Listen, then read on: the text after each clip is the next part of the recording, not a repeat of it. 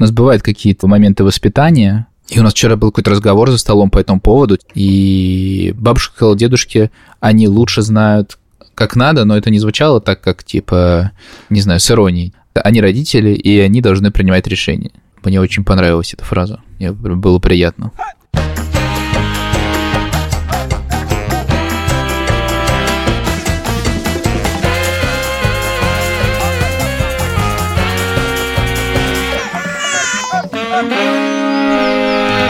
Привет, меня зовут Александр Борзенко, это подкаст «Сперва роди», подкаст, в котором мы обсуждаем родительство, но при этом не даем никаких советов, а только делимся своими тревогами, переживаниями и разными историями. Детей, которых я постоянно обсуждаю в этом подкасте, зовут Петя, ему 14 лет, Тише 12, а Мане 10. А меня зовут Юр Сапрыкин, у меня есть сын Лёва, ему 4 года. Подпишитесь на наш Телеграм. Напоминаю, что это идеальный телеграм-канал, в котором нет ни одного сообщения. Да, если вы уже не можете читать э, тяжелые новости, то наш Телеграм идеальное чтение. Да, да. Там просто ноль плохих новостей, потому что там вообще нет новостей. Подписывайтесь, пожалуйста. Сперва Легендарный телеграм-канал. На Инстаграм тоже можете подписаться. Меня зовут Владимир Цибульский, и я хотел сказать, что можете еще нам оставить комменты какие-нибудь в Apple подкастах или в Кастбоксе, или сердечко поставить в Яндекс Музыке. Партнер этого эпизода – МТС Банк. Это надежный и стабильный банк, который опирается на ресурсы и большие данные компании МТС. Репутация и опыт МТС для решения ваших финансовых задач. Подробнее о предложении МТС банка мы расскажем в середине эпизода. А, я хотел бы поблагодарить Александра Борзенко. Значит, э, случилась у нас с ним такая история. Я рассказывал в предыдущем выпуске, что я очень сильно люблю куличи пасхальные. И так сложились обстоятельства, что на эту Пасху не удалось мне съесть кулич. И тут мы с Александром Борзенко встречаемся в кафе. Я даю Александру Борзенко Powerbank, а он мне в ответ дает кулич. И вчера я все-таки съел кулич. А у вас там э, до сих пор экономика обмена в э, Риге? Да, суровый, суровый бартер. И на самом деле мне действительно нужен был пауэрбанк. Я не то, что не дал бы Вовану кулич, если бы он мне не дал бы пауэрбанк. Но вообще я хочу подчеркнуть, что кулич сделал э, Шура с маней. Очень вкусный. Мне понравился. Я был максимально вчера доволен, я съел просто половину кулича сразу. Вот у нас была Пасха. Я в прошлом выпуске говорил, что как-то все получается нетрадиционно. Но в итоге, мне кажется, что было хорошо. И мы как-то, мне кажется, приняли то, что все будет не так, как обычно. В частности, Шура впервые в жизни полила куличи глазурью. Ого. То, что ты, Вован, ел, это не традиционный кулич нашей семьи, это на самом деле модерн. Слушай, я, я хотел, хотел бы заметить здесь сразу, что я как раз максимально уважаю глазурь в куличах. Сейчас я приехал к моей любимой бабушке и бабушке редактора нашего подкаста Андрея Борзенко и еще многих моих братьев и сестры. Я сейчас у своей бабушки Геды. Я как раз провожал, собственно говоря, Борзенко в Германию. Геде Яковлевне исполнилось 90 лет. Охренеть. У нее вот такой юбилей. Она надеялась приехать в Москву его отмечать, но что-то случилось.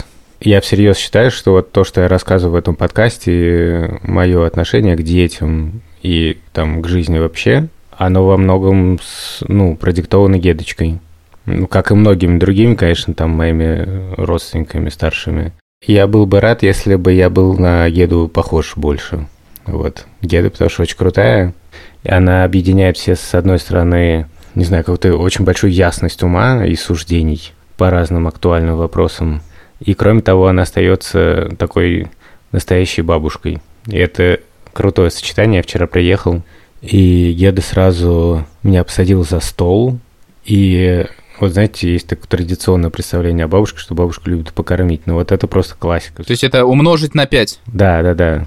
реально Геда не успокоилась, пока я не съел три котлеты и порцию гефилте фиш. Гефилте фиш – это такая еврейская фаршированная рыба – еще там картошку, еще кучу всего, она все время мне подкладывала и так далее. Я уже сказал, все, просто больше не могу, прости, пожалуйста. И еду просто Слушай, ну ты же ничего не съел. Вот эта фраза «ты ничего не съела», она, конечно, фирменная. А мне буквально уже тяжело дышать. То есть я такой просто... У меня пот уже выступил, знаешь, я такой... Ты знаешь... э, Как я вообще... Это от фразы типа «может, он есть хочет?» до «ты ничего не съел». Проходит 90 Да. лет. Ну, в общем, мы поздравляем Геду Яковлевну. Геда, с Ура. днем рождения. С днем рождения. К нам тоже приехала... Только не мы приехали к бабушке, а к нам приехала бабушка с дедушкой. Левин. А, ничего себе. Инна и Миша, веренные родители. Они приехали к нам в Турцию, и мы провели там три дня, показывали им петухов, все виды петухов, которые там есть. Обычно я этим занимаюсь. Обычно ты, да, но бёрдвотчинг со мной выглядит так. Вот петух, а вот еще петух. А вот курица. Гефил ты петух. Вот, а сейчас мы уже в Израиле находимся во время этой записи. Уже целые сутки. Перелетели из Турции, тут всего час лететь. Странное ощущение, как из Москвы в Казань просто. У нас был очень ранний рейс, и мы в 3 часа ночи выезжали из Турции. Мы очень волновались, что Лева очень сложно это будет переживать, потому что его, понятно, что любого человека, когда разбудишь среди ночи, он будет не очень доволен. Ну, то есть я, я был вчера очень удивлен, потому что мы выходили, сели в автобус, ну, знаем, приехал трансфер, я его взял на руки, несу, он спит, заношу в автобус, сажаю на кресло, он такой, типа, начинает плакать, и такой, ну все, капец. Сейчас будем два часа ехать а мы ехали из нашей деревни в Анталию в аэропорт. И ну, сейчас будем ехать два часа под Ор. Такая пауза Так. виснет, 30 секунд. И у Лёвы, короче, начинается адская смеховая истерика. Он начинает просто ржать. И ржет минут пять, без остановки, просто ржет. Мы такие с Верой, типа, переглядываемся и думаем, что с ним? А все спать хотят, бабушка, дедушка, а еще с, э, с ними приехал брат Веры. Мы такие, Лев, что ты смеешься-то так? И он начинает травить байки про какашки. А я построил такого большого робота, у него там э, всякие разные суперспособности, он умеет летать, э, даже плавать под водой, а еще он ест какашки. И просто и начинается истерика. Я в какой-то момент как бы уже передумал спать, и я уже сижу такой, думаю, блин, ну хоть так, а не под ор. Расскажи, что за игрушку ты себе купил в полет. Да, мы приехали в аэропорт в Анталию, и я сижу, пью кофе, Вера ко мне подходит, они пришли, заходили с Левой э, в магазин игрушек, сфотографировала мягкие игрушки, там был Груфало, там был мышонок, которого боится Груфало теперь. Оно меня понюхало. Оно меня понюхало, да, и там был Человеткин. А Человеткин это просто Это просто супруг и отец. супруг и отец, да. Человеткин – это человек, которому дали ветку вместо зарплаты. Он тоже, как и мы, потерялся. Вот. И он теперь э, символ. Он стоит просто тут и оберегает нас. Короче, я купил себе игрушку. Реально купил себе. Лёва, потому что с ней не, не особо на ему зашла. Человеткина – это книжка от авторов Груфола. Просто почитайте, если вам интересно. Мы уже упоминали, кажется, Человеткина у нас в подкасте. Офигенная книжка. Мы не даем советов, но постановляем, что книжка топ. Да, чтение займет три минуты. Да, к это лучшие три минуты вашей жизни. Рефлексии займет три года. Да-да-да. Блин, нужны, короче, знаешь, э, как э, бывают такие книжки с комментариями. Нам нужен Человеткин, но с комментариями. Такой, типа, увесистый том, чтобы больше времени это занимало. Ну, кстати, э, если же ты пошел в это лирическое отступление, хочу сказать, что есть очень крутые детские книжки с комментариями. Например, я читал детям Коваля «Приключения Васи Куролесова». И там в комментариях прям, ну, разъясняются какие-то реалии, которые там дети могут не понимать, взрослые могут не понимать. И что-то рассказывается про Коваля про то, как он это писал, и это прям очень интересно. Всем очень рекомендую «Приключения Васи Куролесова» с комментариями. Соня требует... У нее сейчас помешательство на собачьем патруле, она очень увлечена им. И все время требует, если мультик, то щенячий патруль, если расскажет сказку, то про щенячий патруль. И вот тут, короче, типа такая, поставь сказку, ну, перед сном, типа аудиосказку про щенячий патруль. Я говорю, такой сказки нету. И тут к нам приехала бабушка, моя мама, и Соня просыпается сегодня, Значит, ну, первое, что делает Соня в пол шестого утра сегодня, к счастью, после этого она заснула, она такая, нет, нет, нет, нет. И мы такие, типа, что такое, Сонь? И она такая, я хочу пирог! Мы такие, ладно, давай спать, еще рано. Она легла спать. В следующий раз просыпается, И такая, папа, а ты говорил, что нет сказки про щенячий патруль? А у бабушки есть сказка про щенячий патруль в телефоне. И я такой, блин, что ж там за сказка? И я, и я так и не знаю, короче. Но походу есть реально аудио про щенячий патруль. Может быть, это аудиокнига «Ко мне Мухтар». Блин. Белый бим, черное ухо. Кстати, это одно из самых тяжелых переживаний моего детства, когда я посмотрел кино «Белый бим, черное ухо». Слушай, я прочитал книжку, и, знаешь, у меня было так, сейчас разблокировано воспоминание, у меня было так. Я прочитал книжку и не мог поверить, что так все закончилось. Поэтому я начал читать сначала книжку и прочитал ее второй раз.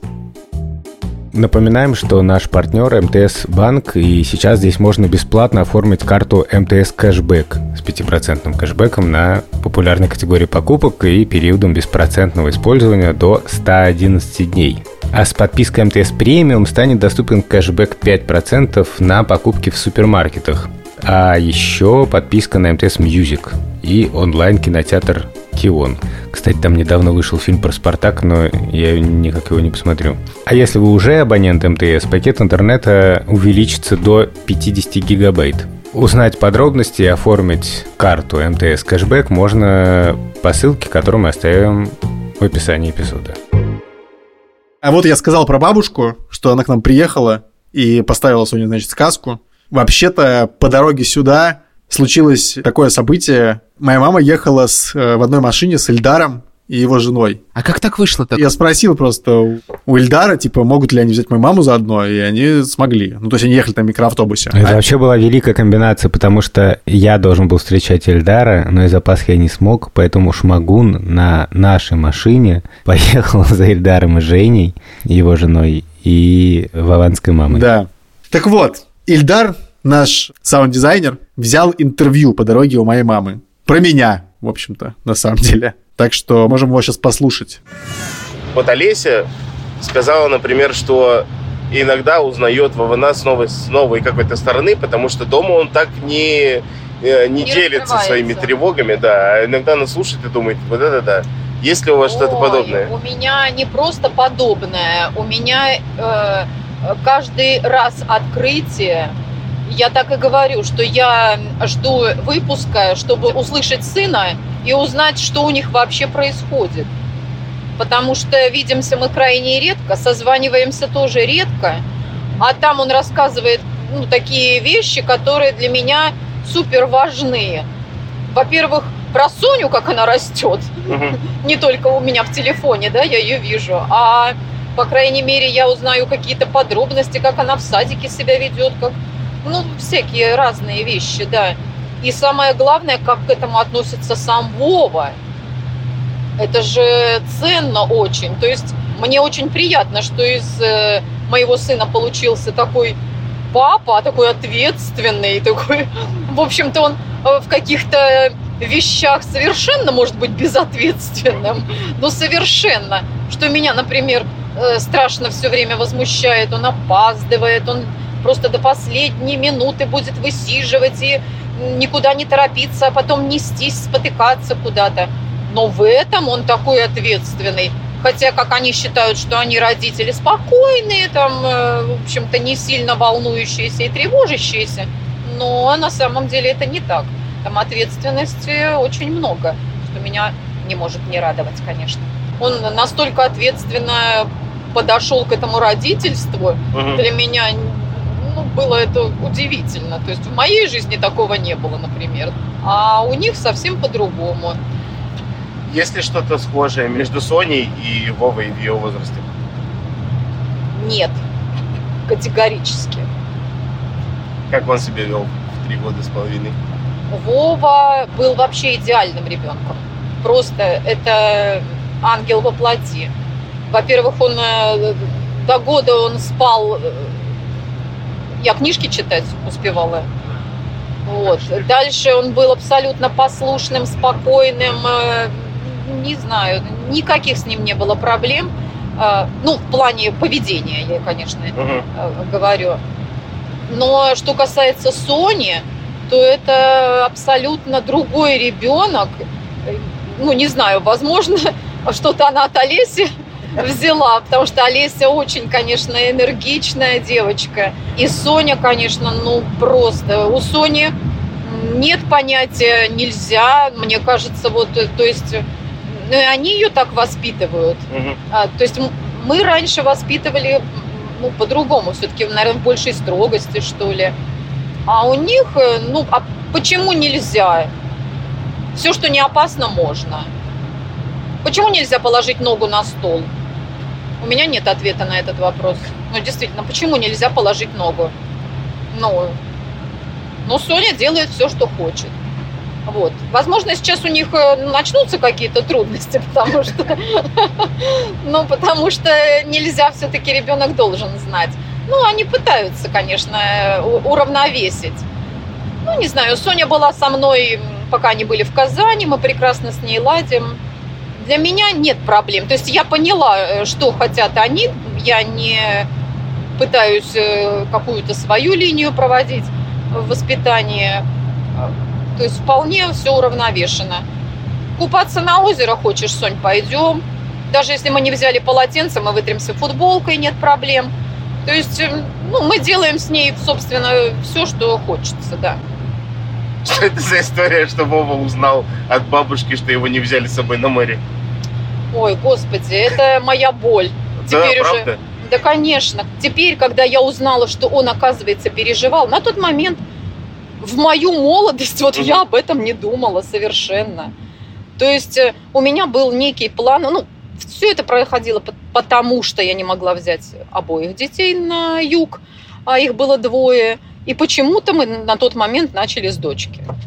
Э, Ну, почему-то с ней было удобнее мне ехать. И получилось так, что Вова остался дома, да. Мы даже не подумали о том, что он гуляет на улице, ну и гуляет. Не, это было неумышленно, разумеется, сделано, чтобы он чего-то не знал там или еще что-то. Вот просто в спешке об этом не подумали. А, вот. а теперь, когда я об этом узнала, я просила у него прощения. И вот, ну, страшно по этому поводу переживаю. Ну, надеюсь, он меня уже простил. Не, не буду переживать так.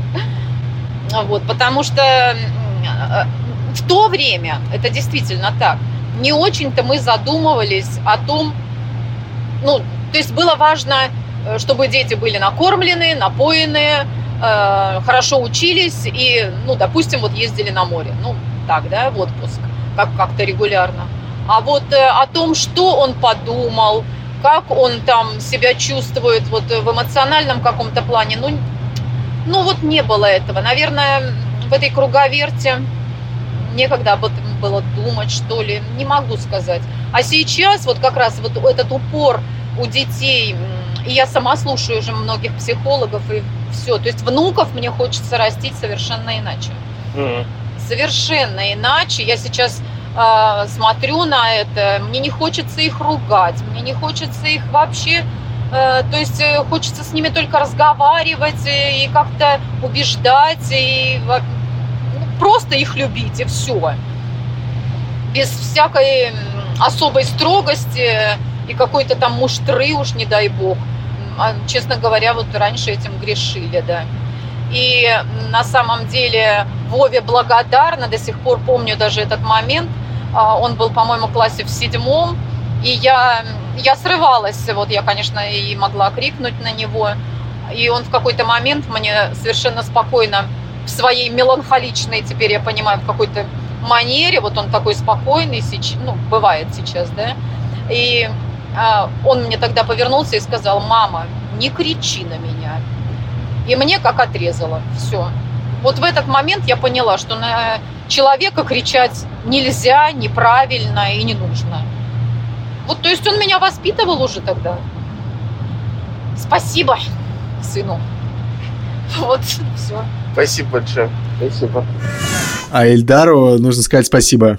К Юре-то вообще бабушка и дедушка приехали. Как Лева общается с веренными родителями? Ну, активнее стало собираться Лего, потому что папа Веры, дедушка Миша вообще профи по сборке Лего. И э, теперь Лева собирает его еще больше. То есть он немножко сначала привыкает пару дней, а так они постоянно играют во что-то, бегают. С бабушкой он любит строить укрепления из подушек. Ну, это так, может, на часы растянуться. Они собирают, бегают. Ну, в общем, очень нежные отношения, скажем так, у них. Какое-то совместное чтение. просмотр мультфильмов. В общем, это примерно все, что делаем мы, но теперь это делают еще три человека. Два. Вспомнил, короче, такой прикол. Значит, когда к нам приехала мама Олеся, и Соня без конца у нее требовала, почитай книжку, расскажи сказку, почитай книжку, еще расскажи сказку, еще почитай книжку, еще расскажи сказку. И просто в какой-то момент у Олесиной мамы стал садиться голос с непривычки, что столько просто не разговаривает в обычной жизни, сколько Соня требовала от нее читать. А конкретно сейчас еще их приезд хорош тем, что Лева два месяца прожил с э, нашими друзьями, вот. А для Лёвы очень, очень важно, что есть мы, а есть еще люди, к которым мы идем и с которыми мы тоже общаемся одновременно. Вот. Ну, как для всех. Вот, то есть он не может как бы постоянно здесь находиться, он спрашивает, где еще какие-то люди. Вот. Когда мы с Инной и Мишей пойдем туда, когда мы с Инной и Мишей пойдем там есть, когда мы пойдем на пляж. Вот. Короче, очень важно их присутствие здесь сейчас. И морально, когда бабушка с дедушкой рядом, всегда намного легче. Ощущение дома на все сто процентов. Но в будущем мы, вероятно, не знаю пока, что будет, потому что мы как-то живем до завтра, вот, но через какое-то время мы, вероятно, они поедут домой, а мы еще какое-то время побудем здесь. Не знаем, какое. Барзен, а ты как вот проводишь время с бабушкой сейчас? Со своей. Слушай, ну мы вчера вот сидели, ужинали, что-то болтали. Ну, как всегда, за такое короткое время невозможно как-то общаться. Я приезжал летом тоже, и приезжал все-таки было больше дней, и мы гуляли как-то, это было очень круто. Сейчас, к сожалению, вот не, не получается переехать на, на подольше. Вот, но в основном это просто рассказы я рассказываю о своей какой-то текущей жизни, о, о детях. То есть, по сути, это подкаст? Ну, по сути, да. Вот, а Гедочка э, часто рассказывает, я так называю Гедочка, ну, Еда Яковлевна. Ну ладно, ладно, называй, все нормально. Очень мило. Ну вот, она рассказывает про свою текущую жизнь тоже, но и про какие-то вещи своего детства. Она очень круто про это рассказывает и хорошо про это пишет. Про, ну, какие-то там годы эвакуации, про какую-то свою юность довольно сложную. Очень захотелось послушать об этом. Сестры у меня были Валя и Нина с нормальными именами. А я, бедная, несчастная, волочилась по все детство с этим именем Геда, который в школе, начиная с первого класса и кончая какой-то последний, каждый раз меня переспрашивали, как, а, с чего, да? В детстве летом снимали дачу. И на каждом переходе в детстве продавали мороженое.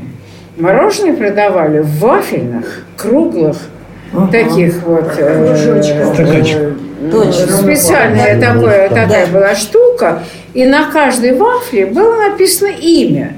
Вася, да ты что? Ваня, на каждой вафле, Маня, на каждой. И я стояла, прижавшись в углу, Валя и Нина находились сразу, а я знала, что моего имени никто никогда не найдет, поэтому я жутко волновалась, и жутко стыдилась, что мне надо сейчас произнести свое имя, потому что врать-то я не могла.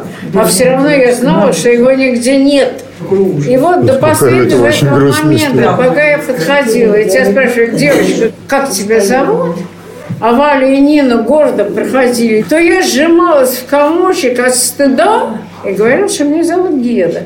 И давали мне любую вафельку, мороженого меня не лишали. А я с этим несчастным мороженым счастлива, что это безумно вкусно, но с безумными комплексами, что вот я одна такая непонятно с каким именем, проходила Нина. В пятом классе учились мы отдельно, мальчики и девочки.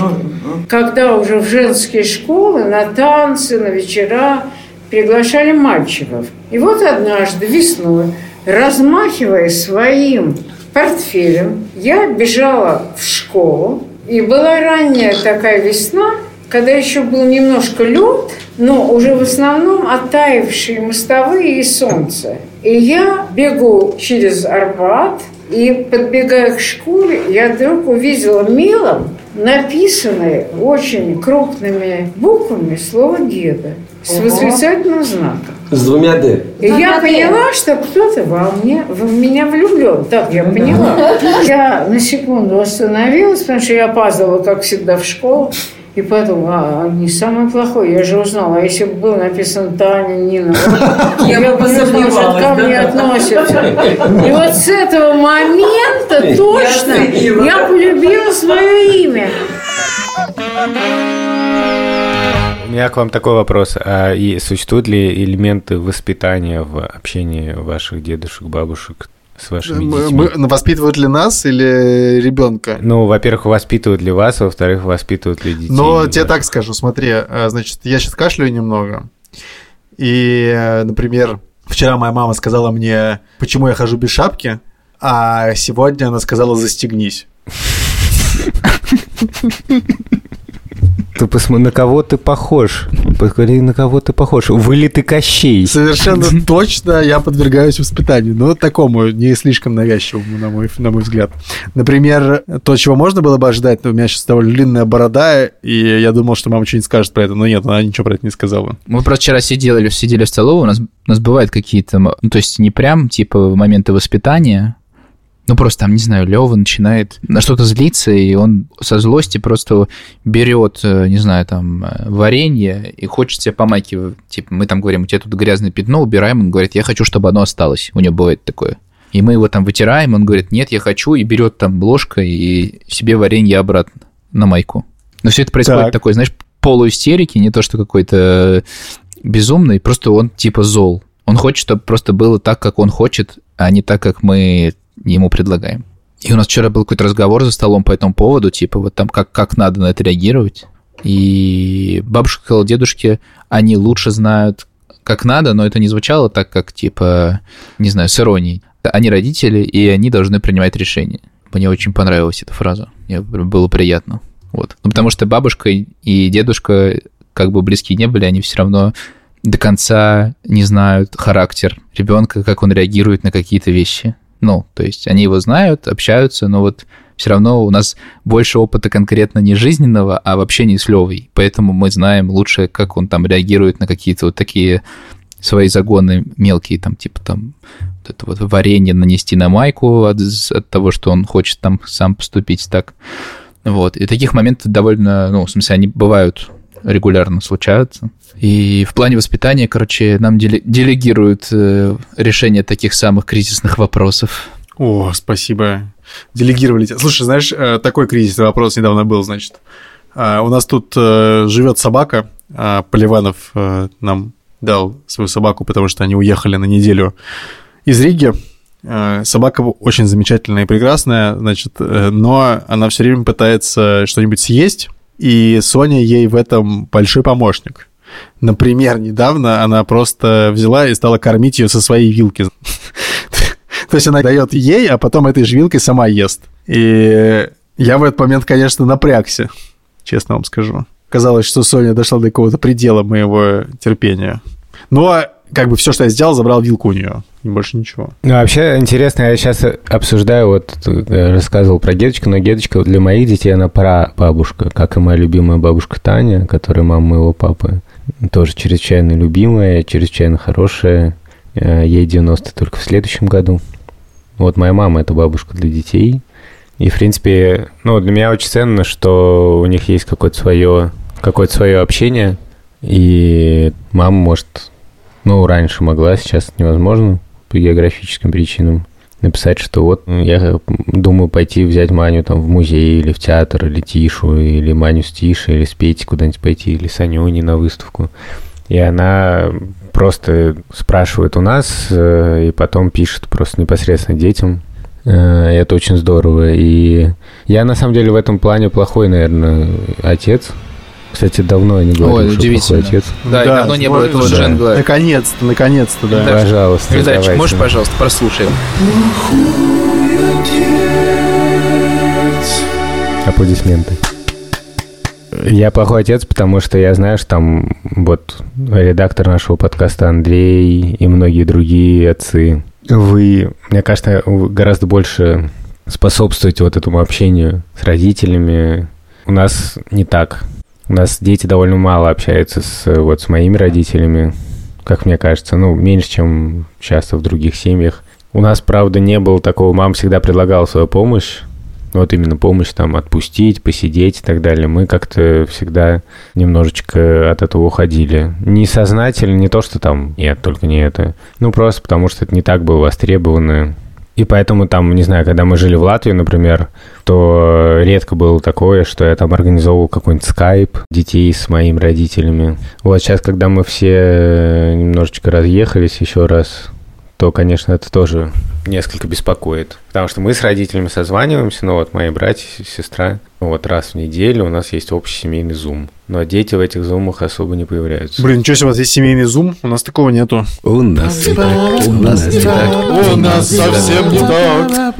У нас не так, у нас не так. У нас совсем не так. В смысле, мне похоже, что, ну, если мои родители значительно меньше с Левой общаются. У нас общение происходит через... У нас там, во-первых, есть отдельный наш семейный чат, куда отправляют там видео, фото, вот. э, Либо у нас есть еще чат, где есть семья Верина и моя семья, и там просто туда сыпется регулярно какой-то видео, фото-контент. То есть мы вот так поддерживаем связь. Вот, и какую-то информацию о Леве, там, то есть какие-то видео домашние, вот, это покрывает как бы потребность в каком-то личном контакте, не знаю, на мой взгляд, вот, не знаю, как э, это воспринимается другими, вот. Но у нас тоже, я не могу сказать, Меня иногда поднакрывает, когда общается, например, там моя мама с Шуриной мамой, при том, что там у них совершенно прекрасные отношения, Так.